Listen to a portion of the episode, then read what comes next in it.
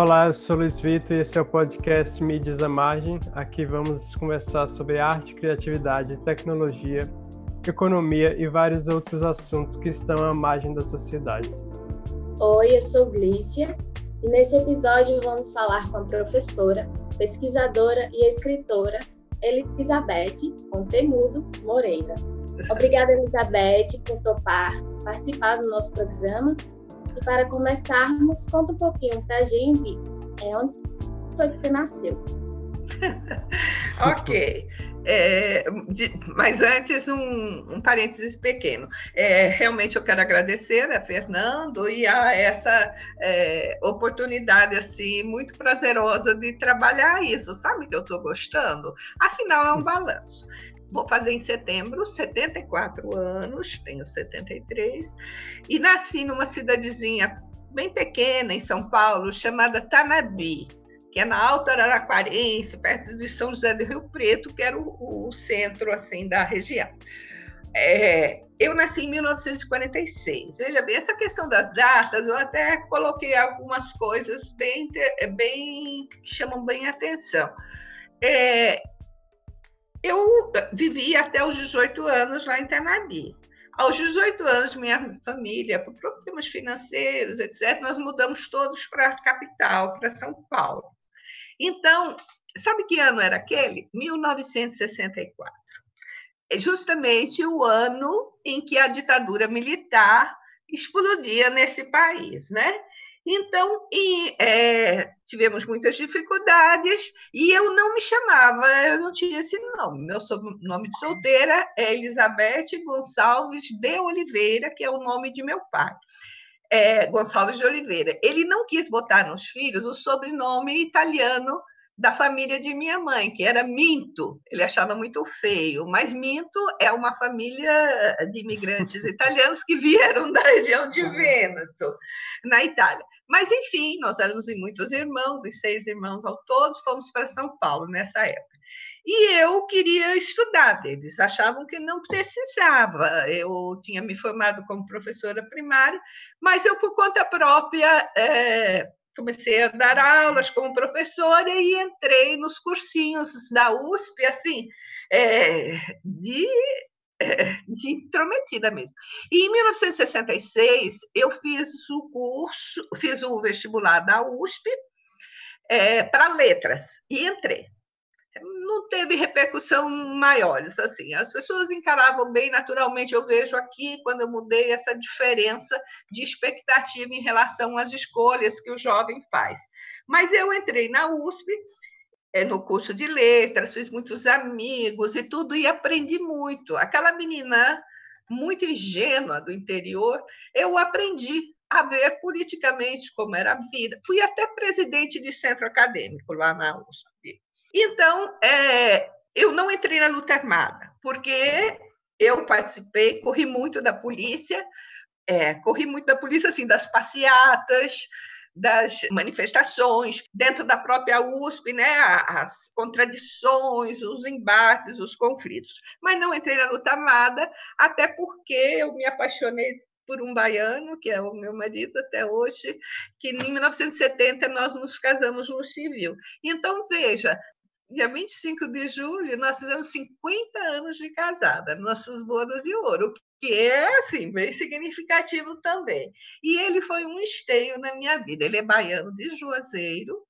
Eu tive o meu primeiro filho em 70, 71. E em 76, já grávida, eu mudei aqui para. Nós, nós todos nos mudamos aqui para Petrolina, onde nasceu essa menina e depois mais uma outra. Então, veja, minha vida mudou completamente. E meu sobrenome também. Porque quando eu me casei, a mulher, naquele tempo, tinha que carregar o nome do marido, porque era por comunhão de bens, eu não tinha nada. E aí eu me tornei Elizabeth Gonçalves Moreira, que já deu até muita confusão. Mas, enfim, Ai. é isso. Hum. Então, são coisas assim muito marcantes. Uma história desse nome. Pois é. Então, na faculdade, eu fiz também o curso de letras e depois eu fui convidada para fazer o mestrado, ainda lá em teoria da literatura e literatura comparada, com o meu grande mestre, que eu amo, assim, ele faleceu com 99 anos, há três anos, que é Boris Schneiderman, onde eu aprendi realmente a ver o mundo de outra perspectiva, nesse sentido também, não só político, como da própria escrita. O que escrever? Com objetividade, com transparência. Então, esse foi a grande lição que eu tive, viu?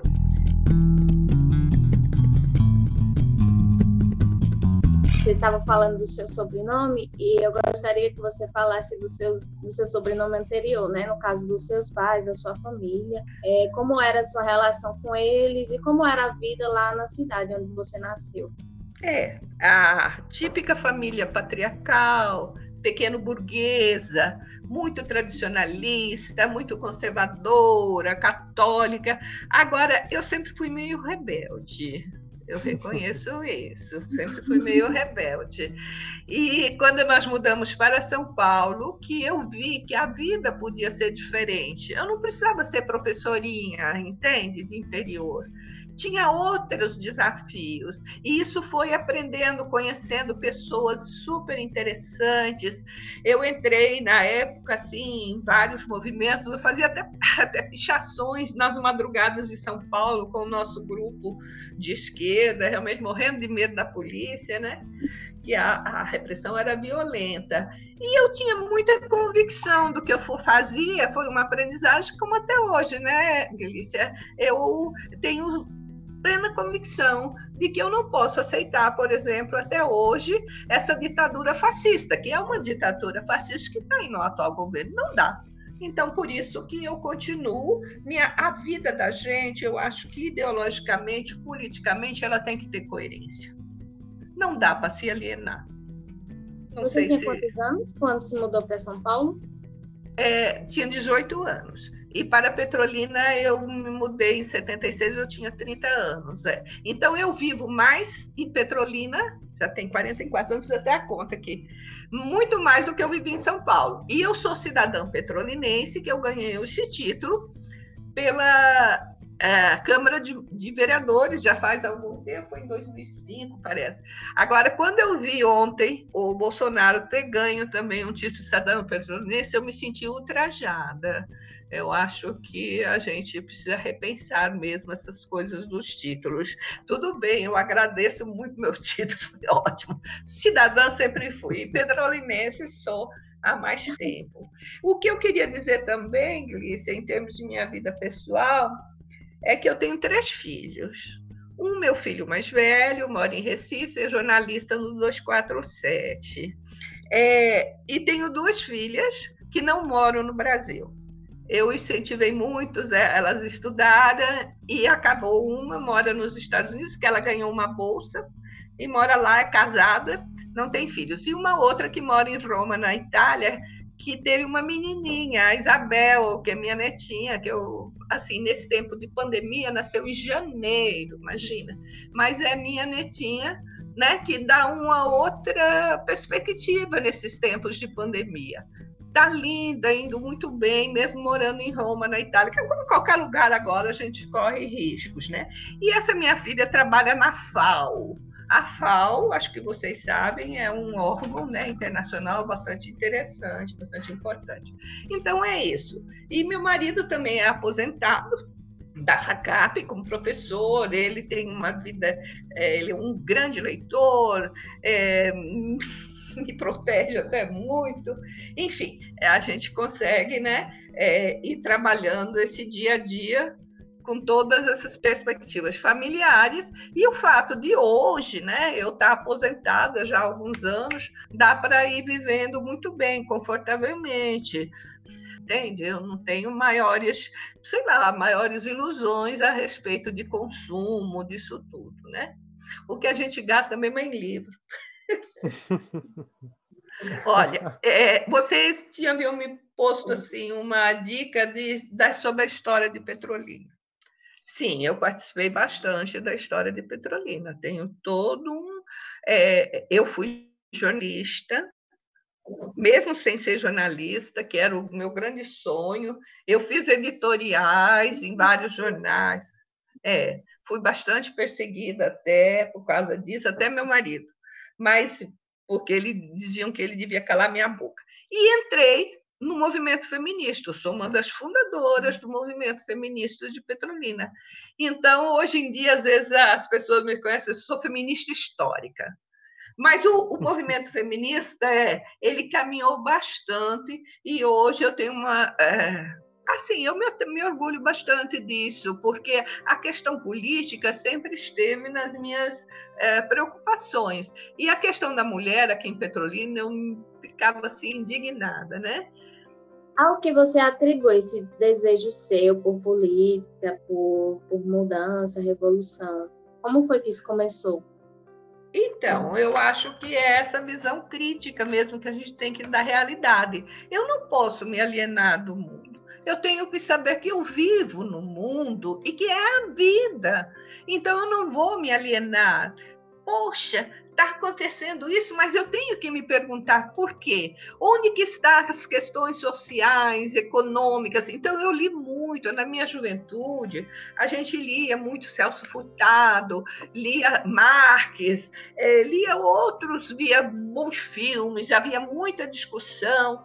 Então, isso abre seus olhos. E eu acho que vocês, que são jovens, também devem perceber isto. A gente não dá para ficar alienado. Olha, eu fico indignada, sabe, Lícia, é com alienação de certas mulheres da classe média. Não, eu estou muito bem, eu estou. É... Ela quer viver como se o mundo não acontecesse. As bolhas. Outro dia eu vi essa expressão, vive, ela vive numa bolha, como se nada tivesse a ver com a história da cidade, com a história do mundo, com a história da periferia. Isso me, me me deixa muito grilada, porque eu sou muito crítica da realidade. Esse é um dos meus grandes defeitos, que já me jogaram na cara. Ah, você critica tudo. Não é que eu critico tudo, não. A gente tem que criticar com olhos voltados para o que está acontecendo e não, ah, porque a vida é linda, é maravilhosa, porque Deus vai lhe ajudar. Não é por aí, gente. Então, isso me incomoda. me incomoda. Realmente não sei se respondi, mas é isso aí. É, é, quanto à alienação, acho que no momento que você, no momento que você tem o seu, o seu despertar, assim, por exemplo, imagine que o seu despertar foi na universidade, né? No momento que você é, é, encontra essas, essas questões sociais, você tá, você é, abre os olhos para a política, é uma coisa que você desperta e, e depois não consegue mais sair. É. Vai estar tá sempre não. no consciente, né? É depois é um caminho sem volta, realmente. Embora a gente reconheça que há traidores de causa, mas são traidores que não se comprometeram em a tempo, eram superficiais. Mas quando você entra fundo, é um caminho sem volta. Não tem como. Então, é, se me criticam como um grande defeito, que eu sou também muito crítica, mas é crítica porque a gente precisa realmente sacudir as estruturas, ver de que lado está. Eu fiz um curso com Paulo Freire, que é uma pessoa maravilhosa, né? Não precisa nem dizer muito. E o Paulo Freire dizia, disse uma coisa que até hoje eu tenho como lema. A gente discutindo assim, a gente fez um curso de uma semana lá na Diocese de Juazeiro, muito tempo, e ele disse uma coisa para mim. Elizabeth, eu sei de que lado eu estou. É a minha opção. Eu sou Paulo Freire, eu tenho condição, sou classe média hoje, né? Que ele era advogado, ele tinha uma bela casa em São Paulo e tudo, tinha motoristas. Quando eu chego na sede do PT com motorista, porque eu não sei dirigir, ele dizia, mas aí não era o choque, porque eles sabiam como eu sei de que lado eu estou. Então, essa opção, ah, isso gravou muito em mim, sabe, Luiz Vitor? Eu sei de que lado eu estou, tá? Eu não posso é, estar do lado de uma classe média, de uma elite que é é, antropofágica, digamos assim, canibal, aliás, canibalista. Eu estou ao lado de justiça social, de procura, de, de realmente. E não é essa justiça social, como eu vejo algumas madames assim, que dão lá uma cesta básica lá no, no no asilo de abrigo de velho lá e acha que está resolvido com Deus, né? Eu vou para o céu assim. Não é, não é por aí. Eu fico muito nervosa com essas coisas, então é onde eu critico também. Acho que a, a, a nossa segurança em termos de opção ela deve ser muito mais profunda, muito mais enraizada em nossas convicções. E a omissão também não é, não é opção, né, Beth? Exato. Não, é porque é a tal história da bolha. Não, eu não tenho nada a ver com isso. Como não tem nada a ver com isso? É, então, é eu isso. Eu acredito que uma, das, uma, uma coisa também muito difícil de quebrar, além de preconceito e outras coisas, é o privilégio. Acho que ninguém que está no seu lugar de privilégio vai querer descer muito fácil, não, para é. atender as causas dos outros, já que não está afetando sua bolha, né? É. E outra coisa, viu, Glícia? A questão da mulher, eu sempre lutei também com os movimentos feministas aqui, com facções nesse sentido, é a mulher achar se realmente, não, eu tenho um marido ótimo que me dá tudo, para que, que eu vou me meter em outras coisas, entende? Ou mulherada ali, doidinha. Gostaria de saber, assim, de você qual é a sua causa mais ferrenha, aquela que você defende com unhas e dentes? Você defende muitas coisas, né? Luta por muitas causas, acredito. E é muito difícil também quem luta mesmo, é muito difícil se desvencilhar de uma outra luta, né? Acredito que elas acabam Exato. se cruzando. E qual seria a sua causa mais ferrenha? A causa mais ferrenha, agora ficou difícil, porque eu não levanto uma bandeira específica. Eu não quis entrar em nenhum partido político. Por quê? Porque eu sou muito crítica e eu quero é, participar. Por exemplo, quando eu era é, lá na USP, eu ainda entrei no PCdoB, mas não entrei na luta armada. Eu acho que a gente tem que também ter uma outra visão, uma, uma visão mais crítica da realidade. Então, eu não tenho mais uma bandeira específica. Eu quero viver bem, mas eu quero viver a vida acompanhando, lendo. Na minha idade, que eu estou aposentada, eu leio muito, eu escrevo, eu faço, eu faço também outras coisas assim para me divertir, até não tenho bandeiras. Então eu leio muito, eu leio, eu pesquiso, eu faço nos blogs, mas ao mesmo tempo, querida, eu pesquiso também cultura popular, como você deve ter visto. Então meu meu olhar está sempre atento. E olha, e tem um lado bastante feminino, também feminino assim, que eu também gosto muito, que é bordar. Eu gosto de bordar, de costurar. Eu criei um grupo aqui em casa das bordadeiras da Rua Bahia. Nós nos reuníamos, mas com a pandemia é, a gente se afastou. Gosto de bordar, gosto de pintar, de desenhar. É, que mais que eu gosto? Menino, eu gosto dessas coisas. E pesquisar. E como o Fernando até falou, né? Fernando, a gente foi, eu já fui até atriz, eu marquei aqui umas coisinhas, é, e leio muito. Eu acho que nesse sentido é que eu é, ainda estou escrevendo minhas memórias. Eu, a gente chega numa certa idade em que as memórias elas começam a perturbar. Então, essas memórias, se recentes, é, tem um outro diálogo com aquelas memórias antigas. E eu achei interessante, viu, Glícia? Vocês e você, Luiz também colocarem isso. Quer dizer, o hoje tem tudo a ver com o passado, com essa continuidade, né?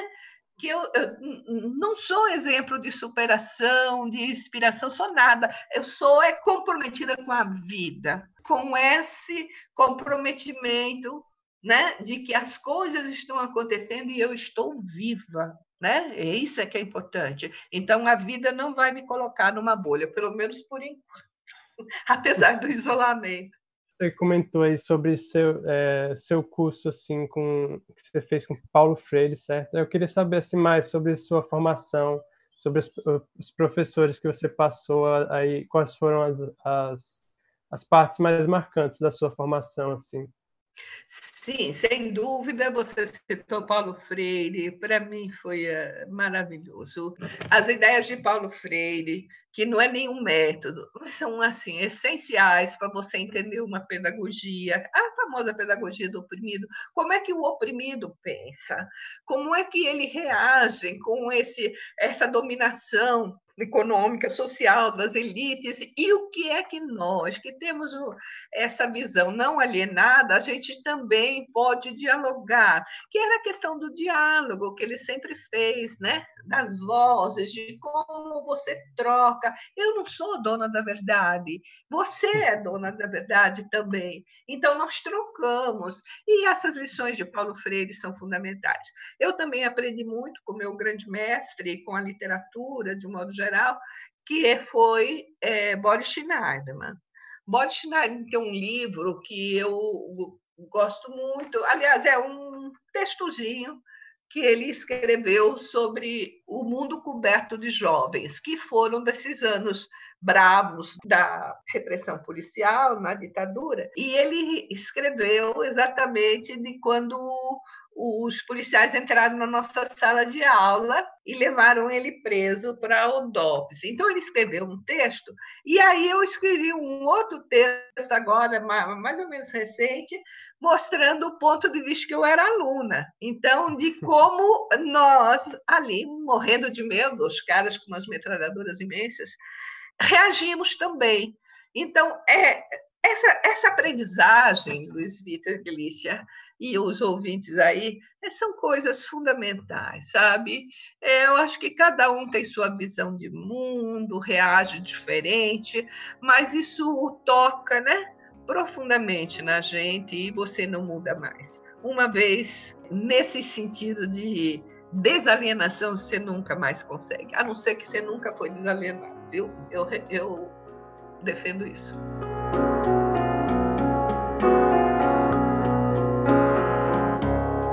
Às vezes, alguns artistas que, com a chegada da idade, geralmente as ideias é, ficam atrasadas, né? Você, você, assim, pensa que... Será que tem algum, alguma maneira de manter a mente jovem, assim? Porque tem muitas pessoas que, às vezes, acabam ficando com as ideias é, obsoletas, né, com o tempo.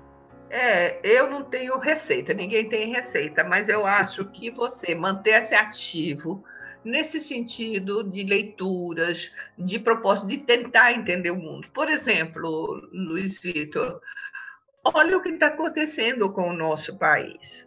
Então, não dá, não dá para aceitar você ficar alienado em sua bolha ou sem ler nada que lhe explique como é que nós chegamos a esse ponto. Então, realmente, eu leio muito os blogs progressistas, leio outros livros e é, fico sempre atenta ao que está acontecendo, tentando entender realmente as posições das pessoas, por que, que acontece isso. E é, gosto muito também de filmes, de cinema, literatura das artes de um modo geral, e é o trabalho maravilhoso esse que as artes fazem, de nos sacudir. A pessoa pode estar até alienada no filme, mas de repente ela vê um filme, ou assiste uma peça, ou vê um espetáculo de dança e se vê sacudida. Então ela pode retomar, né? A desalienação, digamos assim. Acho que o mundo ele evolui, mas ao mesmo tempo é uma repetição da própria história. Você falou de, de leitura e de estar sempre atenta, mas um risco que a gente está correndo muito hoje é sobre o que a gente lê, principalmente, né? Onde a gente, o que a gente está lendo, de quem a gente está lendo. É, acredito que você deve ter esse cuidado é. é. principalmente pelo seu conhecimento já, né? Mas como é que as pessoas podem lidar melhor com esse fluxo intenso de informações e saber filtrá-las, escolher o que ler, o que é saudável? É, você falou bem. Acho que se a gente, é, para filtrar, eu acho até difícil, mas você tem que ter uma opinião para poder realmente fazer algumas opções, algumas escolhas. Tem muita bobagem publicada. Veja bem, nosso país foi sacudido pelas fake news. Como é que esse povo não viu, não entendeu que aquelas mensagens eram absurdas, eram a ideologia mesmo do atraso, enfim, eu acho que se você filtra realmente, veja outras opções, faça um diálogo, é, Eu realmente confesso que gosto muito de ler é, blogs progressistas. Eu leio bastante livros mais progressistas, além do que a própria literatura nos fornece. Mas eu entendo que é, preciso também ver opiniões contrárias. Por exemplo, eu sou assinante da Folha de São Paulo, que é um jornal bastante contraditório, mas ele tem colunistas muito bons. Eu não consigo assistir a Rede Globo na TV aberta, mas é, de vez em quando eu assisto, é, às vezes, quase todo dia eu dou uma zapiada ali pelos canais do, da Sky, né, que eu sou assinante, da Globo News, é da Band News e da CNN.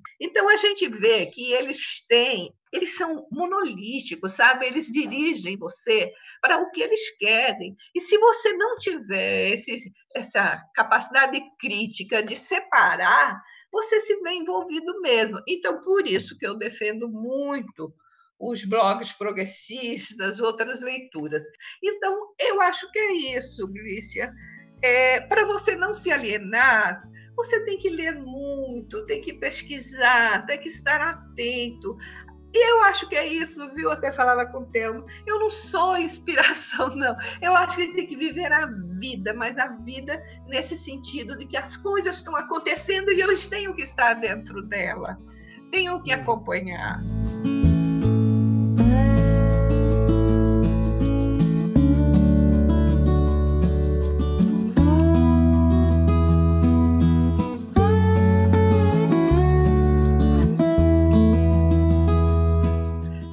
Vez em quando até que a gente consegue, né, superar assim é, essas contradições, mas tem que se posicionar. Você não pode se alienar. Eu fico besta com o pessoal só mandando bom dia, boa tarde, boa tarde. E os grupos de WhatsApp? Ai, meu Deus! Tem hora que eu tenho é, uns trimeliques, sabe? Dos grupos de WhatsApp. Tem uns muito bons, mas tem uns que são muito alienados. Muito, muito sem um mínimo de senso crítico, sei lá, de perceber que as coisas não são assim tão simples, ou então só gaiatice, sabe? Acho que a gente tem que ter festa, tem que ter rir também, gaiatice, mas é, esse lado sério do mundo, acho que eu sou muito sério, viu, Luiz? Esse lado sério do mundo e o que a gente está passando é muito sério mesmo, não é tempo de, de comemoração, sabe? Eu fiz as bodas de ouro meus filhos, se fosse no tempo assim do normal, acho que eu faria uma festa, né? Que meus filhos iam fazer. Mas você precisa de ver que graça. Eu recebi mensagens maravilhosas e tudo, tudo virtualmente. É acho de que uma festa mesmo. Como, filha? É digno de uma festa mesmo. 50 é, anos. 50... Você não falou direito como foi é, que você conheceu sua chegada de Salvador. Essa história é maravilhosa. Minhas pois filhas é. adoram. Eu nordestinas, né? Que você eu tive que escrever aquilo porque elas, eu contava para elas e elas disseram: não, minha mãe tem que ter esse registro. Eu adorei. Adorou, né?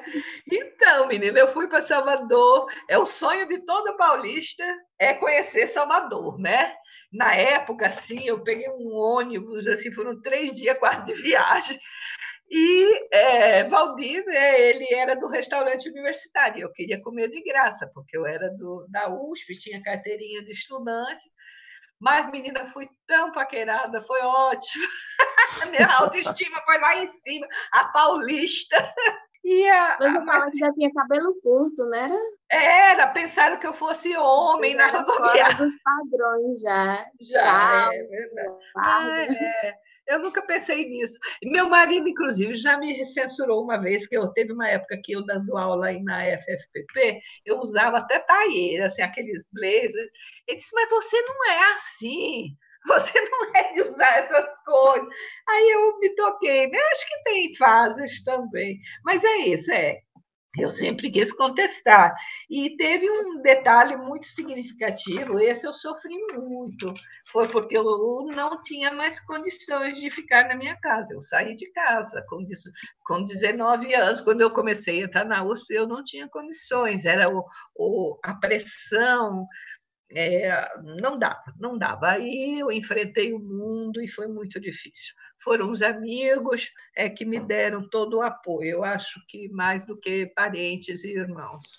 Eu gostaria de saber disso aqui, qual foi o impacto de ser mulher é, do, nessa sua chegada assim no território novo, desconhecido. Ainda mais você, né? Porque era você e era rebelde, já era rebelde, é. toda descolada fora dos padrões. Olha, Glícia, a coisa é tão forte que aqui eu vou dar um outro exemplo, aqui em Petrolina. Eu era conhecida, eu fui escrever umas crônicas que tinha na Rádio Juazeiro, aí que eu fui convidada. Eu escrevia né, meu sobrenome, Elizabeth Gonçalves Moreira. Aí uma pessoa que era muito importante aí na comunicação disse: Mas quem é você? Você é a esposa de Valdir Moreira, porque Valdir ele era é, gerente aí da empresa. Aí eu disse: Não, eu não quero ser conhecida como esposa dele. Eu ser conhecida por mim. Eu sou Elizabeth. Você não tem nada que me classificar como esposa de fulano. Porque eu via isso. A referência era isso, esposa de fulano. E tem mulher, muito... Uma mulher de fulano, não é? Que é pior. É, as mulheres são muito... Por exemplo, ele não era... Mas até daqui depois a gente até ria. Porque mais tarde ele disse, é, agora eu sou o marido da professora Elizabeth. que aí eu fiquei. Ah, mas antes assim, antes assim. Mas é, é isso. Nós, é, nós mulheres sofremos muita discriminação, uma sociedade patriarcal. Então, por isso que eu também trabalhei muito com os movimentos feministas. Olha, eu acho que a história do movimento feminista já foi escrita aqui por algumas pessoas eu nem sei a quantas andam, mas a, a história da Lei Maria da Penha, da Delegacia da Mulher, do Centro de, de Apoio, são conquistas de que eu participei. Então, eu não sei há quantas anos, mas acho que vocês, jovens que estão aí, mulheres e homens, têm que realmente cobrar das autoridades como é que isso está acontecendo. Por quê? Não é que eu me aposentei disso, não, eu estou na luta ainda, mas não estou é, né, nesse sentido de, de ir para frente agora, nesse aspecto, né? É, como eu falei, eu acho que são outras, né, outras pessoas, a história caminha, tem até uma expressão, né, a fila anda, né? E vocês, eu acho lindo, é. Acho que vocês, essa proposta do SESC, quando ele falou de jovens né, da periferia, das margens, eu acho que é isso mesmo. A gente tem que entender a realidade, né? E vocês têm um papel a cumprir. Acho muito bonito, elogio vocês, viu? Obrigada. É uma coisa que eu fiquei curioso foi é você anteriormente citou o Sesc assim como esse, esse lugar de, de que está sempre dando um espaço para as pessoas se experimentarem como artistas. Eu gostaria que você falasse um pouco sobre suas experiências lá entrando no mundo das artes. É, o Sesc ele conseguiu, né? Nessa cidade, através do Estado, realmente dar uma visibilidade para as artes, para os artistas, como nenhum outro órgão. Os órgãos oficiais, digamos, não conseguiram. Embora o SESC esteja relacionado né, com o, o sistema do, do, dos, dos S's nesse país, mas é diferente de um apoio que deveria ter muito mais, como já tentou até ter mas não conseguiu, que é o apoio do, do, dos órgãos oficiais do município, do estado. Então, o SESC aqui incentivando esses grupos de dança maravilhosos, esses grupos de teatro, esses cursos, é realmente é, é digno de, de atenção. Uma coisa maravilhosa que eu lembrava até de Zé Manuel foi ter dado o nome de ao teatro, que era uma coisa que se reivindicava muito, né? Ao teatro no nome de Dona Amélia. Isso foi um choque para as elites. Foi uma pressão muito grande. Como é que se uma mulher lá do povo, né, que está lá na ilha, ela é homenageada com o nome do melhor teatro, o único teatro, já que oficialmente não tem teatro municipal. É. Então, o SESC é realmente fundamental. Eu já dei várias palestras lá no SESC, participei de mesas redondas, e é realmente há uma, um calendário que é assim fantástico, modificou, viu, é, é Luiz Vitor? Eu acho muito isso, modificou muito a cabeça das pessoas. O SESC ajudou a editar esse livro, que é, hoje está até esgotado. O seu Edmilson está falando, vamos editar de novo, que é o Carrancas do Sertão, signos de ontem e de hoje. É, eu acho isso muito importante, né? Esse trabalho de divulgação, de conseguir encenar. E outra coisa que eu gosto muito do Sesc de Petrolina e do Sesc no geral é que ele respeita o artista. Então você pode fazer uma participaçãozinha lá pequena, lá, sei lá, numa palestra ou num, num circuito qualquer de arte, mas ele te paga mas você tem um, um, retorno, não é um retorno financeiro só, mas é muito importante essa valorização, porque nas artes é dizer, não, é artista como se você não comesse, etc. E não valorizasse você mesmo como pessoa, como artista. Então, é, o SESC é, é imprescindível. É imprescindível aqui na cidade, é imprescindível porque a gente não vê políticas públicas que realmente privilegiem a arte e a cultura da cidade no sentido que ela deveria ter. Gostaria de saber, né, é, o que é que, quais projetos você está tocando atualmente, o que é que você está matutando aí para fazer, por vir? Eu, é, como eu falei, a gente fica procrastinando, não é muita coisa. Mas eu tenho muita ideia. É, eu não paro. Realmente, eu quero escrever esse artigo para pôr no meu blog, que, aliás, eu convido para ler o meu blog, é, é, bet, http, né? É, duas barrinhas, best conteúdo, blogspot.com onde eu, de vez em quando, deveria até fazer mais recente, mais publicações recentes. Mas, enfim, eu tenho esse projeto no momento de escrever essa comparação entre os irmãos Karamazov, o que Dostoevsky fala, e Putin já está assim meio andado. É, eu escrevo também muitas crônicas, contos, elas estão assim meio paradas agora, minhas memórias. Então, minhas memórias, eu comecei, mas eu preciso dar uma adiantada. Porque às vezes eu comecei a desenhar muito, porque é, ia pintar, né? voltei a pintar, olha, eu, aliás, sou muito curiosa, então eu pinto e desenho várias técnicas. É, técnica de todo tipo, ou é aquarela, é óleo, ou é lápis, é lápis de cor, é, enfim, eu gosto muito, aí vai variando e é, tenho pintado bastante também. Aí, quando você pinta, ou faz uma coisa ou outra. Então, meus projetos são continuar a pintar, a escrever esse artigo para o blog e é, também outras, outras memórias que já estão caminhando. Eu já tenho toda a relação dos textos e gostaria de publicar alguns. Ah, talvez esse, esse ano não vai dar mais, porque essa história da Covid aí nos deixou né, também é, bastante apreensivos e talvez seja melhor deixar para 2021. Mas, enfim, as coisas estão caminhando, é esse o projeto. Então, é, Glícia, é isso. A vida, ela é dinâmica. Eu estou na história, eu vivo a vida, né? Eu não vou me alienar. Então, isso é a vida mesmo, não é como ela vai acontecendo no cotidiano. Eu não vou focar especificamente e abandonar outros detalhes. Não, eu estou inserida nela com toda a complexidade, a diversidade, sendo é, desafiada até. Então, é, é, em todo esse contexto do, do coronavírus, é, Queria saber assim como tem sido sua rotina, como você tem se organizado, se você tem se mantido é. produtiva, como é que você se sente é. nessa então, pandemia? É, Luiz Vitor, eu é, nesse ponto eu sou até um meio à parte nesse sentido. Eu já quase não saía de casa. Eu saía para ir ao Sesc nas coisas, ou ir para o café de bolo e tomar meu café. Mas saía pouco de casa. Mas é, essa pandemia realmente isolada. Eu, em janeiro, estava na Itália, que era onde, porque nasceu minha netinha, né, a Isabel. Viajamos, foi tudo muito tranquilos. É, não, não estávamos com o corona, ainda não tinha chegado em Roma, realmente foi lá no norte da Itália.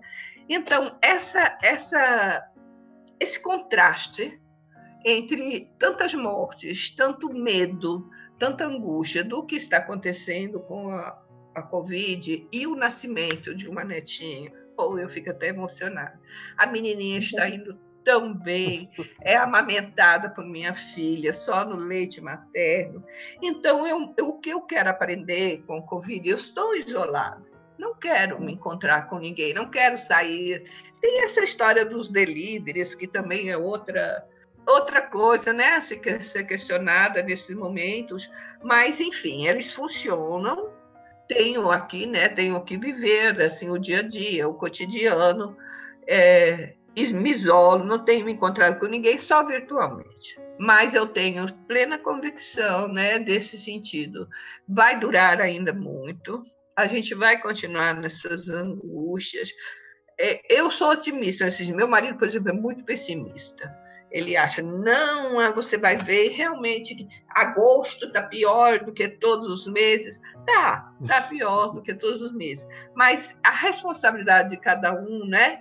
como você consegue lidar com isso. É, a, tá, a, esse, esse, isolamento está nos ensinando muita coisa. Uma das coisas, é, eu sou muito vaidosa, toda mulher é muito consumista. Aí, quando eu abro meu guarda-roupa e vejo todas minhas lindas roupinhas, tudo parada. Para que tudo isso, né? Então, é, é, é, tudo muito menos, é tudo menos. Eu preciso de menos comida, preciso de menos é, aparecer, de menos.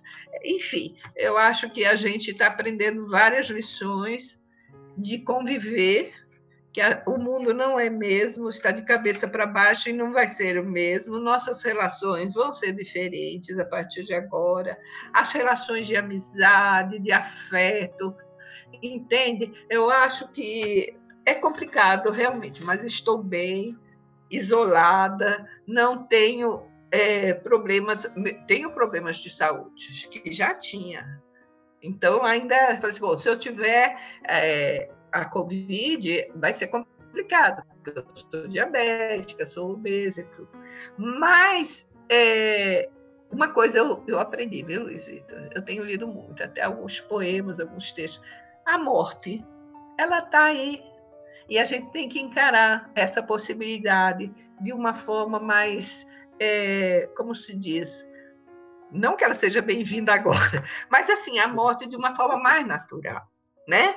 Ela vai acontecer e a gente tem que estar preparado realmente de que essa finitude vai acontecer. Já eu já estava mais ou menos preparado por causa do envelhecimento fazer 74 anos com alguns problemas de saúde. Mas agora é muito mais. Porque se ela entra para nossa casa e nos, né, e nós somos obrigados a ir para um hospital, por exemplo, é outra história. Realmente você pode morrer e saber como é que fica a sua, sua, sua relação mesmo, né, de existencial. Eu vou aceitar isso bem? Como é que eu vou aceitar? E eu já tinha que aceitar isso. Então, a Covid, essa, esse isolamento, está nos ensinando isso. Nesse sentido, eu agradeço muito também a lembrança de Fernando, de vocês, de me botarem nessa, nesse papo. Estou viva. Estou viva. Estou conseguindo. Prazer é nosso aqui. É... É, a gente quer celebrar justamente isso o seu presente, você aqui, o que, é que a gente faz hoje, né? Falando nisso, a gente tocou num assunto profundo aí sobre a morte. Realmente requer que façamos as pazes com ela, porque brigar é, é, é pior, né? É. É pior. exatamente. exatamente. Eu acho que tudo. Acho que isso seria mais fácil. As, levar isso seria mais fácil se a gente aceitasse melhor, né? Vamos mudar o assunto. Mas, Beck. Não, é, não, acho, acho, que tem que entender. Ô, Glícia, acho que tem. Deixa eu cortar você. Ô, Glícia, mas tem que entender bem, eu encaro bem. Minhas filhas que moram no exterior e meu filho pediram para gente. Manhã, se acontecer alguma coisa, eu, nós já fizemos, eu e meu marido, fizemos toda a relação do que é que eu quero, não é testamento, porque a gente não tem casa e nada, só tem a casa, mas o que é que eu vou querer, de que maneira, onde estão as dívidas, como são os acessos bancários, etc. Então, nós já fizemos isso. Aí, é, não, sem, sem problema algum, Glícia. Eu encarei isso muito naturalmente e encarei também a preocupação das minhas filhas muito naturalmente e de meu filho. Já fizemos até uma procuração para ele, registrado em cartório, de que é, ele vai conseguir resolver tudo aqui, entende? Para nós, que ele mora em Recife, mas enfim, ele trabalha, mas teria que vir aqui, né? Enfim, é, naturalmente, porque ela pode vir a qualquer momento, ou eu ou meu marido, e a Covid está aí, nos desafiando a pensar nisso. Então, vamos ser práticos, vamos ser práticos. É, acredito que é uma pessoa que lida bem com a morte é inspirável também. Acho que pessoas têm inveja. Eu tenho inveja de quem lida bem com a morte. Ainda tenho um pouquinho assim, uma coisinha com ela, mas. Né? Mas, Beth, o que tem te inspirado? Você é muito linda e muito jovem, calma. É.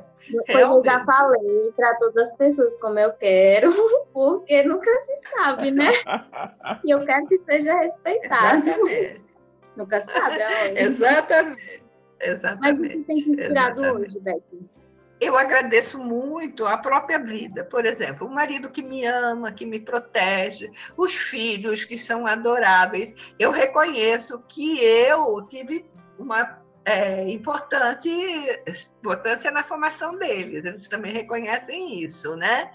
Eu trabalhei muito, às vezes deixava de olhar porque trabalhava muito, às vezes até três turnos, dando aula.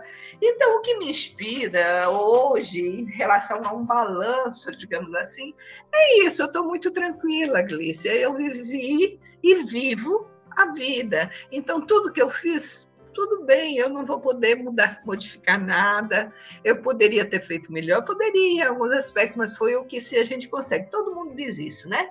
Então, o que me inspira hoje é continuar vivendo até que as coisas aconteçam, mas nesse sentido que eu coloquei bem. Eu estou viva, mas eu estou num mundo que me desafia a todo instante, que eu não me alimento, eu não me fecho numa bolha a bolha só é a do isolamento social, mas a bolha intelectual, mental, afetiva, ela está muito aberta. Eu amo, né? Amo as pessoas, amo. Nossa, eu recebo cada mensagem mais linda. É das minhas comadres, que eu tenho várias comadres, é de amigos. Eu estou sempre também, né? Assim, as pessoas também me incentivam muito.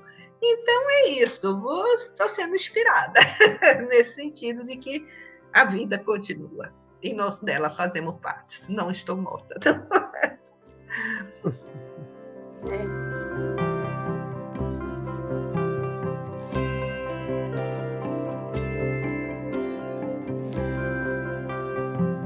Então, Elizabeth, você vai fazer é, 74 anos. E aí, nesse mundo do jeito que tá, de que forma é possível envelhecer sem perder a ternura? É, acho isso é importante. Estou envelhecendo, isso é. Viu, Luiz Vitor? Sua pergunta é muito oportuna, porque o envelhecimento, essa decadência física, é muito mais, é, sei lá, muito mais terrível para mim do que o medo da morte ou a, o que pode acontecer. Porque o envelhecimento, eu vou fazer 74 anos, é, é muito ruim. Então, não é só porque eu estou me esquecendo das coisas, tenho dificuldades para caminhar, sou diabética, obesa, etc.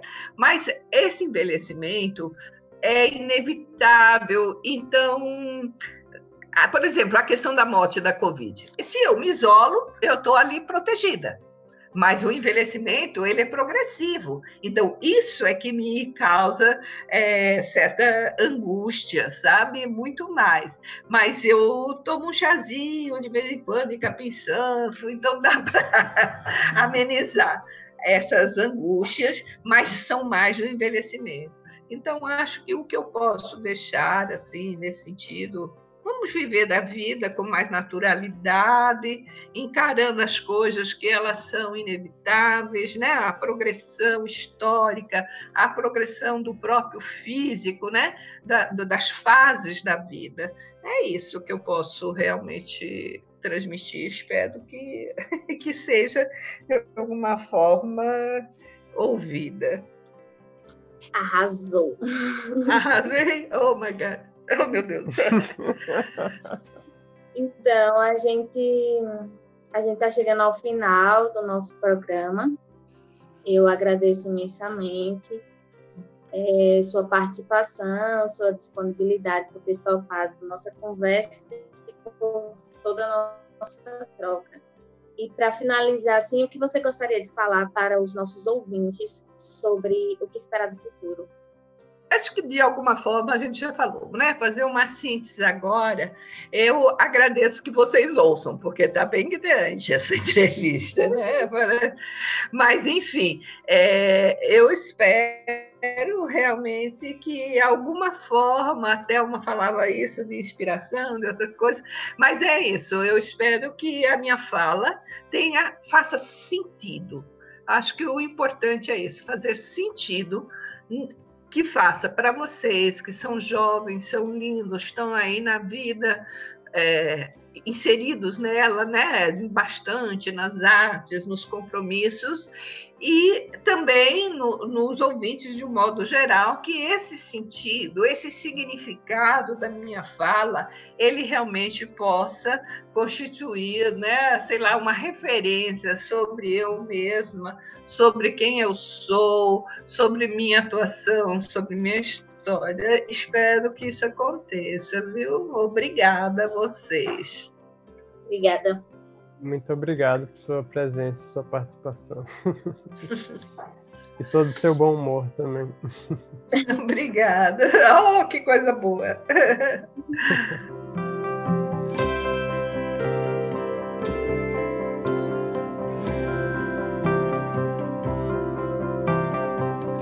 O podcast Mídias à Margem é um projeto do Mídia Jovem do Sesc Petrolina.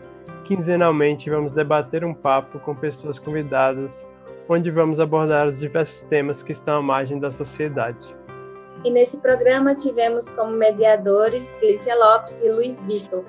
Na pauta e produção, Lícia Lopes, Luiz Vitor, Yasmin Monteiro, Jackson Vicente, Alanda Silveira, Thelma Calado e Fernando Pereira. A edição de áudio é de Fernando Pereira.